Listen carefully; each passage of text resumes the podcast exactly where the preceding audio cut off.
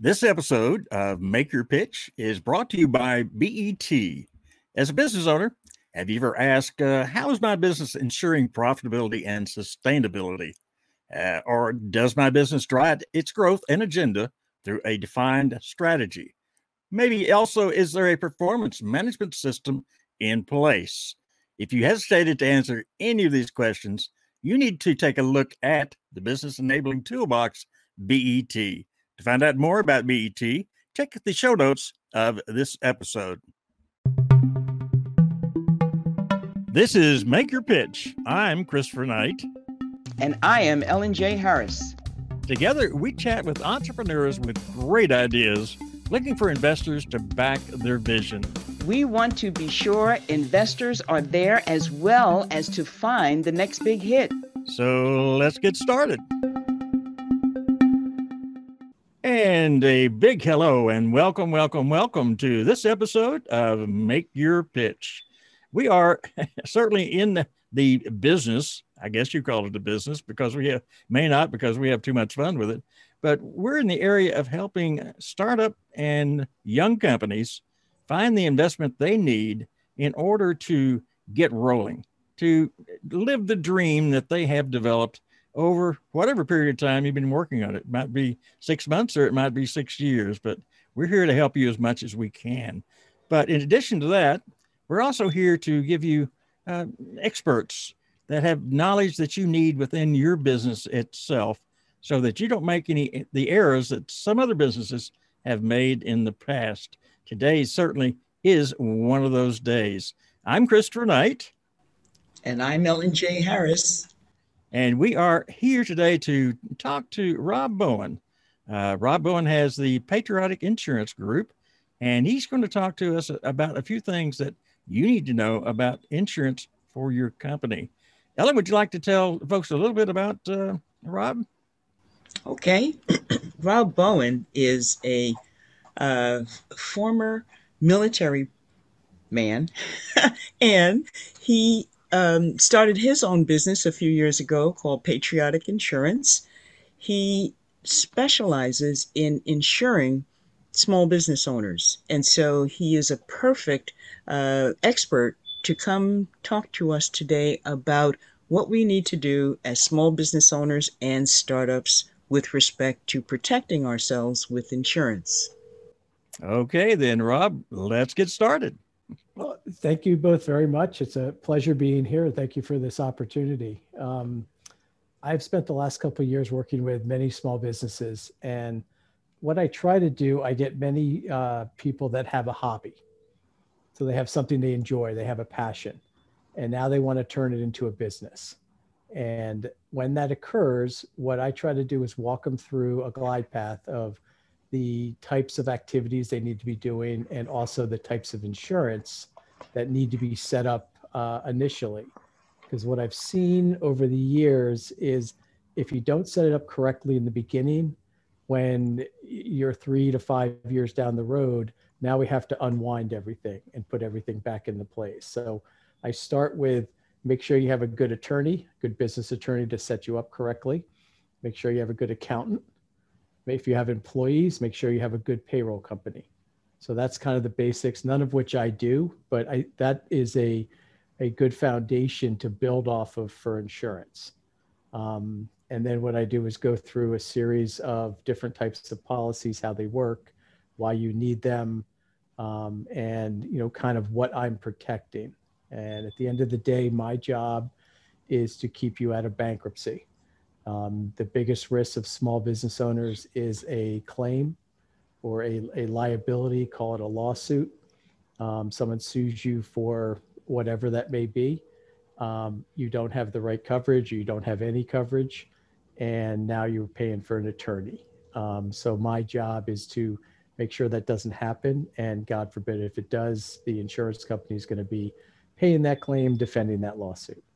So that's that's what I do with small businesses at a very high level. And I know we're going to talk deeper about the different types of policies. Well, that uh, that means that I would, uh, as a small business, certainly sleep better at night. I would think, uh, yes. but I would also worry about the cost. I know you're going to get into the various types of policies and the cost because, as you well know, most uh, small and startup businesses, the last thing they think about is insurance. So that would be, you know, the first uh, direction we'll take here. So let's let's take off that that direction, see where the path takes us, Rob. Okay. So um, every insurance policy is written based on the classification of what the business is. So I, honor, I honestly ask the person, well, what exactly are you? And I get a lot of blank stares. You know, if someone comes in, they're opening a restaurant, that fits very well. Someone wants to be an insurance agent, that fits well. Um, but a lot of people are kind of hybrids. They're working out of their house. They're thinking about moving into a building. Um, so I kind of spend a lot of time figuring out what exactly they do, because what uh, what people want to do and what insurance will cover could be two mutually exclusive things. Um, I see a lot of this in the contracting blue collar world, where my extreme example is, you know, I'm a carpenter, but I do a little bit of roofing. Well, no, you're a roofer. Um, you know, we have to rate to the higher classification. So you know the first step is just figuring out what you are and more importantly what you're not and then understanding what their glide path is over the next three to five years and where they want to end up so we we basically put into force a jet, what's called a general liability policy. Most people know it as slips and falls. Um, every company has it. Um, and it's just a matter of what you're classified at depending on the price. For example my general liability in my insurance office is about $950 um, probably the cheapest because I'm office, I'm office staff, I'm clerical. You know, we're not doing a high risk business here. Um, the next policy we always discuss is professional liability. So that is if you ever get sued for doing what your job is. The best example is medical malpractice for doctors. Very expensive for doctors for obvious reasons, but that's an example of professional liability I have in my business was called errors and omissions. So accountants would have it, lawyers would have it.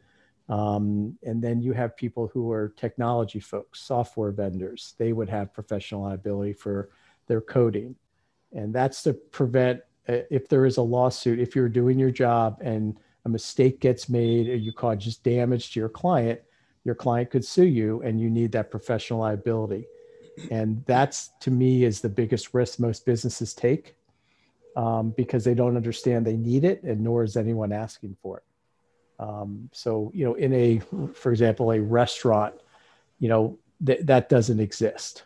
Um, what does exist is something called completed products, which means if I eat a meal and I get sick, typically a restaurant's going to take care of that, right? I mean, they're going to give you a free meal, give you a, you know, whatever gift certificate for the next time. Um, but if that if that goes poorly, then there is a part of the general liability that they could sue. Um, so I have that conversation so they understand both different types of policies and why they need both. Uh, my question for you is the uh, you gave an example of uh, what a, a policy might cost somewhere in the neighborhood of 900 plus dollars the question is is that payable for uh, is that a year's worth of coverage or is it monthly? How does the payment structure work? Ellen, great questions. I, I should have made that clear. All commercial policies are for one year. They're an annual policy. The 900 I mentioned is for the year for my policy in my office. Um, that's the baseline. Um, I have clients that pay um, $15,000, $20,000 for a general liability. Um, their classification is riskier. What they're doing is riskier. Most of those policies are based, the, the price is based on either a revenue number, your gross revenue, or your gross payroll, depending on the industry. So as you grow, those policies will get more expensive naturally because there's more risk. Um, and those policies are also audited every year. And when people hear the word audit, they cringe. Um, because they think of the IRS. Um, but in in my world, an audit is done annually on almost every commercial policy. And what we ask for is their gross revenue or payroll numbers. We charge them for X amount. If they're over it, they owe us a little money. If they're under it, they get a credit. So the policy keeps adjusting every year. So as the business grows, those policies will naturally increase in price. Um, and there are some companies that will only do up to a million dollars of revenue, and then I need to move them to a different company. So there's insurance companies that specialize in certain fields based on the revenue number. Now, this weekend, I had the opportunity to speak with a young gentleman who has just entered the ship market. And I asked, just out of curiosity, what kind of insurance do you have? And the response was, insurance? Yeah. do I need insurance? that's, that's usually the response, Ellen. That's right. So, so I said, well, it's something that a business owner needs to consider, especially if you're going to be in drop shipping for some time. And he says, oh yeah, I, I just two months old. My business is. I said, okay, it doesn't hurt to start looking at it now. And then my next question was, are you generating any any revenue? He said, what? revenue. Okay. Make money. okay. And so I said, this is a good time to ask the question of Rob, do you cover a drop shipper? Uh, is is that within the realm of how you insure or what you insure? Yeah. Who does he? Who is he drop shipping for? Is he like an Amazon delivery person? He's more of a Shopify delivery person. Shopify. Okay. Okay. So the reason I asked the question is a lot of the big companies, Shopify, Amazon, you know, Uber, Uber Eats, all those kind of companies, the big company does have a policy in force. It's not going to completely cover them, but it covers something. So I always make sure to understand who they're with, what they're covered with, and then we fill in the gaps. So off the top of my head with that gentleman, he should definitely have a general liability to protect himself.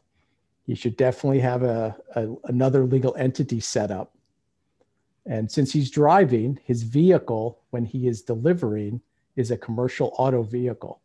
It's not personal. So if he's driving his personal auto with a personal auto policy from State Farm, Farmers, all the big, you know, things we hear about, and gets into an accident and they find out, they don't have to pay that claim. So he is, and there's a lot of those going on, Alan. I've talked to a lot of those people and the problem is once I start throwing insurance policies at them and the cost, it becomes cost prohibitive for them. You know, I, mean, commercial auto could be three or four thousand dollars a year. GL a thousand, fifteen hundred. I can get to six thousand dollars, so five hundred dollars a month, just for this part-time business, and he makes ten thousand dollars maybe. Um, so there uh, honestly there's a lot of people that will just take that risk. I don't think it's smart um, because if they get into a bad accident if something happens shopify amazon they're not going to protect them. They you know they have an umbrella policy to kind of cover you know above that person but they need the underlying. If you don't have the underlying you really don't have any coverage. So he is a great example of what probably 95% of the people do. They just start doing it.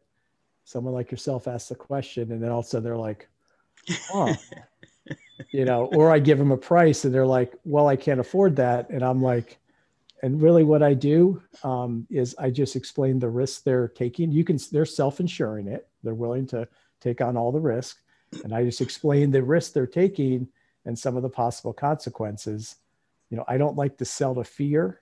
So what I sell to is education. So now they know and they they can make that choice. Because a lot of it like you said is just is just ignorance because people don't don't think about it. And i certainly understand that. I mean about it until i started you know until i started selling insurance. You just kind of just do it and you end up somewhere because no one is no state or federal government's mandating any of this right? If when you start working with regulatory agencies or your landlord or someone else, they're going to require this at a minimum. But if you're not in that kind of business where you're regulated or you have a landlord, you know, no one's going to ask for it. And you're going to find out when you have a claim and that company says, I mean, they typically will pay it, but then they're going to drop you and then you have that whole issue to deal with. So it's, it's, uh, there's a lot of exposures that people have that they don't even realize, unfortunately. Oh, that's good to know. Now, one other example for you is I spoke with a lady this weekend who has a what I call vintage classics. Uh, she's in the furniture, or she she um, uh, invests in uh, antiques. It's an antique business, and they're vintage antiques, very beautiful. And I asked her if she had insurance because I kind of knew we were going to do this interview. And she said, You know, she said, You know, I'm thinking about it, but I don't know where to begin. Can you help me? So I said, I, I will look into it for you. So, my question for you if I'm a, um, a, a classic uh, antique uh, buyer and seller, what type of insurance should I be looking at, looking for? What would you recommend? And I know I didn't give you a lot of detail, but that's the top line of, yep. of what her business is. Let's pause for a moment so we can hear from our sponsor for this episode. This episode of Make Your Pitch is brought to you by BET. BET is a digital advisor in key areas of your business, such as financial management, leadership, developing your strategies, understanding your customer, and understanding risk management. But most of all, understanding yourself as the entrepreneur. So, if you would like an in depth platform that shows you in depth about your business and your business success, go to BET in the show notes of this episode. Well, the first thing that hit me was we if she has inventory, if she takes possession of these products as opposed to being a middleman, um, we need what's called, ironically, called inland marine coverage or property coverage. So, uh, in on, like for example, people insure their engagement rings, like expensive jewelry, on a homeowner's policy. It's the same thing. So, if she's taking possession, if she's actually buying this and putting it in a warehouse and I'll talk about the warehouse here in a sec, but the, the actual products themselves, if she owns them under her name or her business name, an LLC or an S corp, um, she needs to insure that inventory. And if she's in that business, she'll be able to create appraisals either from her or from someone else because we're indifferent to what the cost is. We need we need someone who is an appraiser or we need an invoice and we'll just insure to that invoice or sure to the appraisal. So we don't question the amount unless it's you know crazy, um, but we'll insure it. And what she would need would be more called blanket coverage. And the reason she'd need that is I don't want to have her have to call me every day she buys five pieces, nor does she want to do this. So we would say her inventory will never exceed, I'm making a number up, $2 million. Okay and any item under and you can set this up a lot of different ways but any item under 25000 she doesn't need to tell us about. Anything over that we need to we want to itemize it but she always has $2 million of coverage. And antiques are tough because they really the replacement cost is how we insure things. The replacement cost of a table is the cost of the wood. But that could be uh, 1880 i don't know i'm thinking louis louis somebody um, and it could be worth thirty thousand dollars. So that's someone's apparent value. We could insure it at thirty, but over a certain dollar amount, the insurance companies are going to want an appraisal itemized. So we throw the blanket above it. So as she brings it into her inventory, we cover it naturally for 14 to 30 days, depends on the company.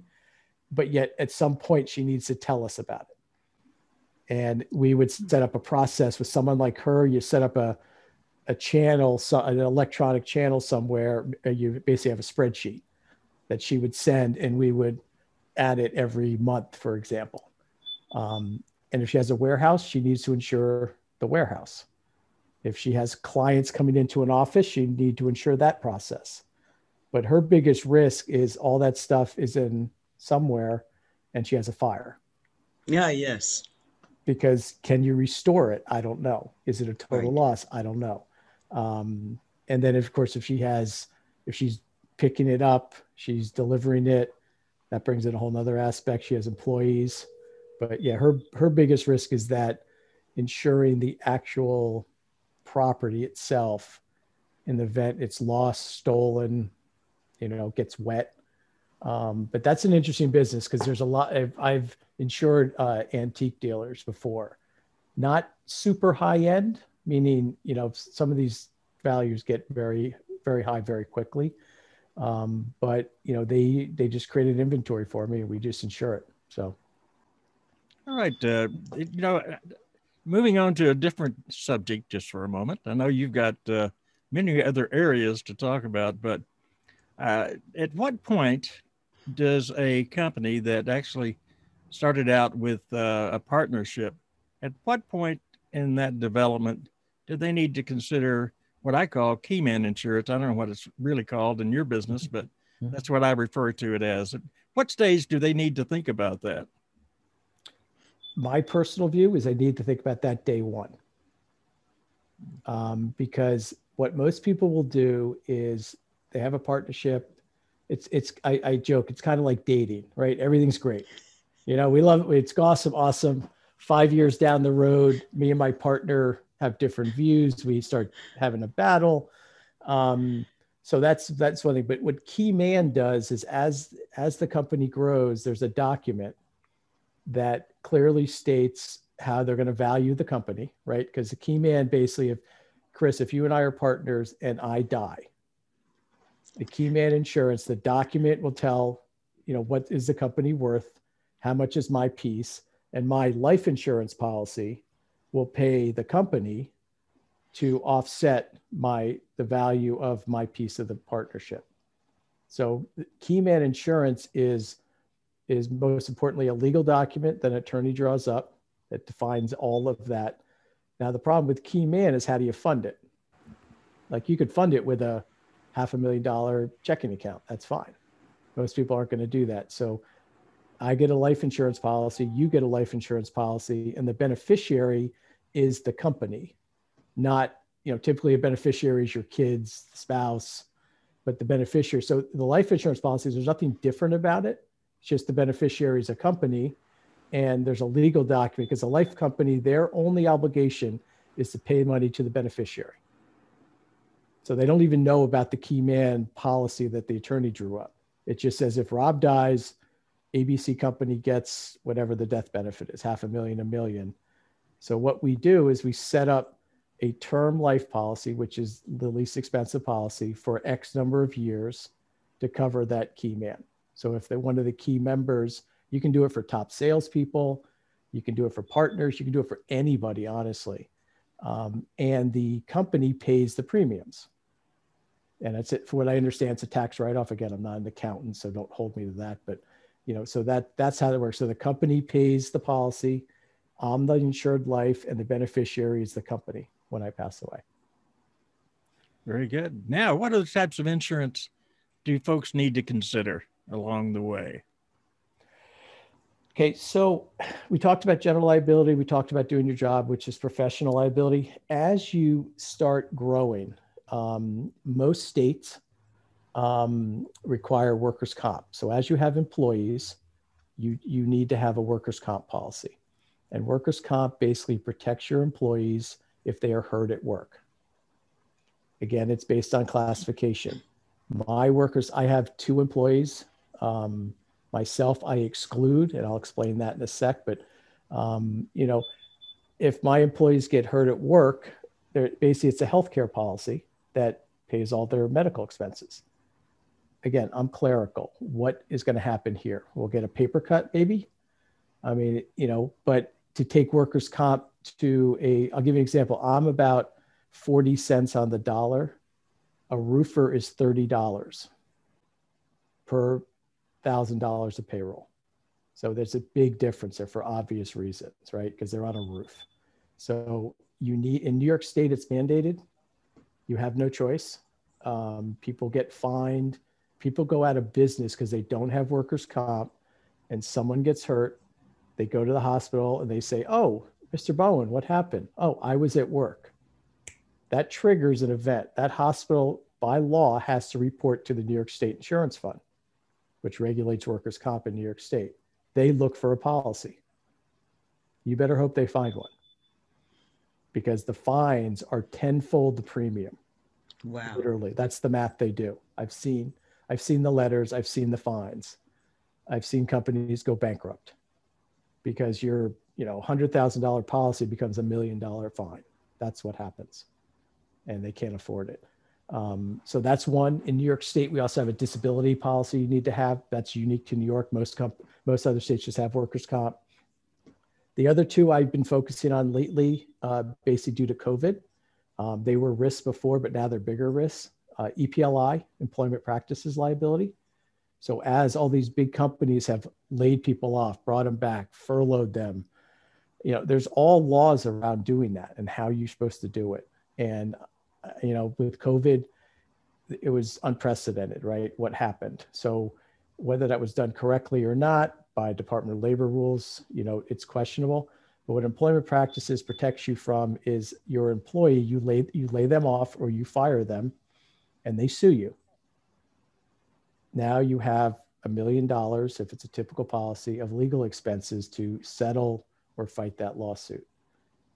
EPLI, I believe, is a required policy for high turnover businesses, retail, restaurants, you know, hourly wage kind of jobs, um, because that's where you're hiring in the peak season, you're letting people go and, you know, um, and it also, you need to make sure you have all your ducks in a row as a employer that if you do lay someone off, there better be documentation of why you did that. You know, you can't just, you, you know, you can't just arbitrarily lay someone off because they have blonde hair. That's the example I always use. Um, then set, the next one is cyber liability. This is huge. Um, you've seen the SolarWinds got hit. That was enormous. That was attached to the government. Target got hit. The banks get hit. But when you're a small business owner, your biggest problem is, and here's the analogy I'm going to use put all your business data on a laptop. Okay. I walk up to you, Chris, and say, okay, you're running your business. Give me your laptop. And I walk away. Now try running your business. You can't. QuickBooks is on there, your CRM's on there, your clients, whatever, everything is on that laptop. That's called ransomware. That's where small businesses are getting attacked. Um, so yes, they're going after the big companies, but small businesses are easier targets. They lock me down and they say they want $100,000. Uh, I don't know most of the businesses have $100,000. Plus, if you did get hacked, there's fines. There's you got a lot. If you have client information, you've got to help them with that. There's a lot of rules around this, and this policy provides you with money to do that. Um, and we're seeing a lot more small businesses getting hacked or having ransomware put on their computers. We're seeing email spoofing where people pretend to be someone else and then send you an email that, oh, hey, the payment information changed. Here's the new routing and account number. You send it to there, and that money's gone.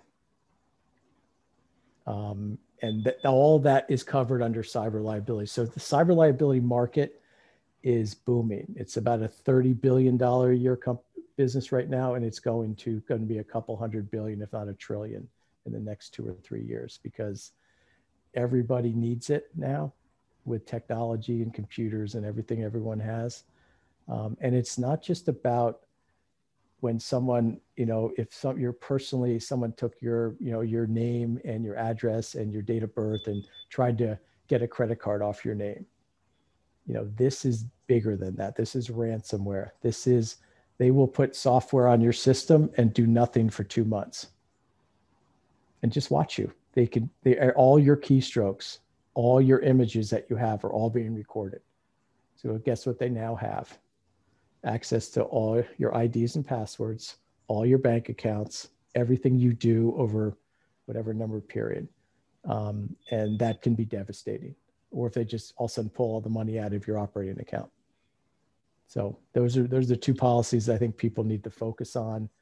Be aware of, of course, the expense comes in right away. Um, they're not cheap, depending on what you do, but I think for business continuity purposes, I think they're important. Okay, so I was thinking of starting up a business and I come over here to pitch and I hear you talking about insurance and I'm like, oh no. Ellen, it has it has happened. yes, un- unfortunately. And and and I'm thinking about make doing a, a partnership with a buddy of mine and wow, there's more uh, threat of liability and risk than just hanging out a shingle and saying, "Oh, I'm going to be in the uh, whatever business."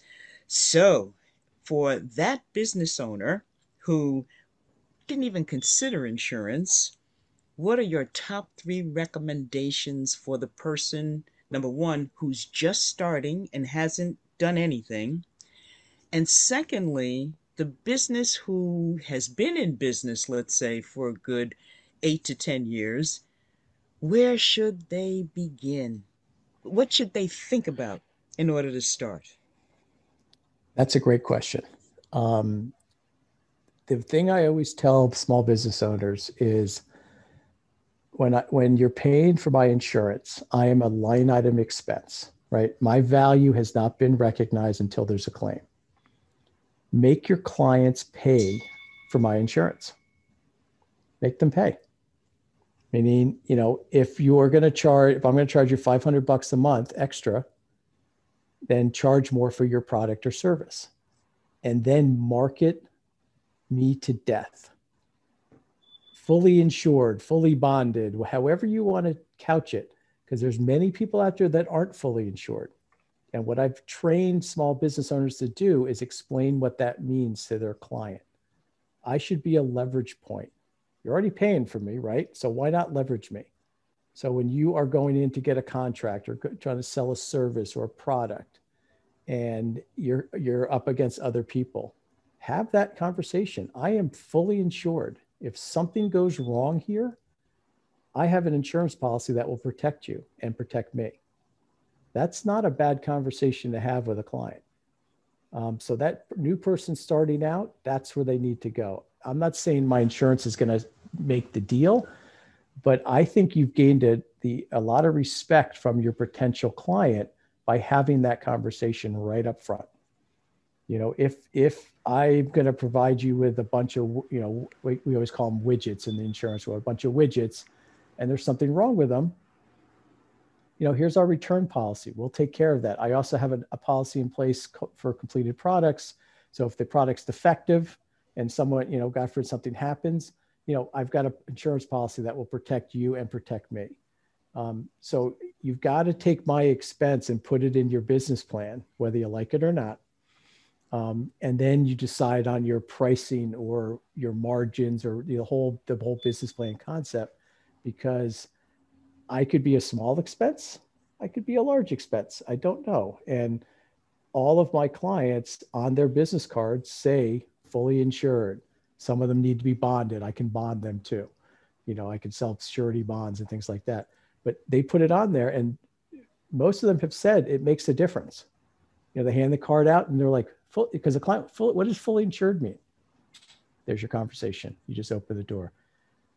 To, to finish your your to answer your question, if someone's at the eight to ten year mark, and it could be three to five, could you know depending on, but they basically most businesses start like this, then they grow quickly.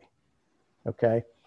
If they didn't do this, their due diligence right in the beginning, and they're now grow fast, growing faster than they realize, they need to have someone come in and do a full insurance review for them. And what I do is I don't quote commercial insurance unless the person shares with me all their current policies and all their current pricing. You know, this is not about buying a $10 widget where we can negotiate price. Okay, I'll give it to you for eight. I, I'm not pricing this, the insurance companies are, and I want to see what they have. And what I do is I see what they have. I talk about the gaps before I even quote it. Like, hey, you don't have this, you don't have that, you don't have this. Do you realize you don't have this? And they're like, oh, that's okay. I don't want that. Okay, fine. I don't want this, or I do want this. And then I will go out to the market and quote it. And the reason I want the pricing is that my job is not to come back with a cheaper price. You know, I could probably do that all day long, but now you're getting a crummy policy. My job is to come back with here's how I would recommend you be insured. and now let's put these side by side and figure out where you want to go. You know, but I need to see where they're at because there are certain companies out there that do certain classifications really, really well, and there's very little competition. So I don't really want to spend all this time quoting it and going back and being double. And then honestly, some people that walk in here, I'm like, listen, you got a good company, you got a good policy, tweak a few of these things here. You need to stay where you're at. You know, I, in my agency, we can't help you because you're already pr- protected correctly. And that happens once every 20, 25 times. Um, but what that does is then that person will come back the next year and have me do it again because my job is to protect you, not to give you the cheapest policy. And in the commercial world, you can write really cheap policies. There's companies that will do it. They don't have the right endorsements. They have exclusions for everything. Yeah, it's a lot cheaper, but it doesn't cover anything. So what's the point? Yeah. You know, um, so that's that's been my conversation with the clients that are have been around for a while and kind of know where their business is going. And then usually those clients is where we start having the EPLI, cyber, keyman, insurance, um, you know, uh, uh, but um, there's also, you can have business continuity purposes, you know, where you decide in 20 years, we both partners want to sell, how are you going to fund it? You know, so we can start having those, those kind of conversations and the policies that are around those different conversations. Okay. I think I just that uh, me just to, went. I'm sorry. I think I just went to Insurance University right there. Uh, really? Wasn't it thrilling? oh, I tell you what. I now I, I, I, want to take the test though. Okay, I'll uh, I'll, I'll let let somebody else. I'll let Ellen take the test for for us both. Rob, that's that's some tremendous information. Uh, and I know we could go on for another two hours, but we're not able to, unfortunately. But your wrap up as far as putting your insurance and think of your insurance as wrapping it into the product uh, makes perfect sense. And if a person is really pricing out their product properly, then they need to know that that is the thing to do. And that includes other expenses. I don't care if it's water or electric or anything else. You have to consider the mm-hmm. fact that all that goes into the price of the sale either you put it in the price or you sell more at a lower price and even that doesn't work most of the time. So rob thank you so much for joining us today. I appreciate it. It's been a tremendous amount of information. I appreciate it. Thank you very much. It was a pleasure being on and uh, thank you again Ellen, do you have anything you'd like to say before we close out this episode of Make Your Pitch? I got a whole bunch more questions, but but uh, Rob, thank you so very much. You really have been informative and insightful, and I appreciate your time today. Well, thank you both very much. I, I appreciate being here, and thank you for giving me the opportunity. Well, you know, as we as we always say when our when we close, we're we're here to help entrepreneurs meet investors. And you can't do that unless you make your pitch. That's exactly right. Come back for our next episode. If you enjoyed today's episode of Make Your Pitch, go smash the subscription button and, if you want, leave us a five star review.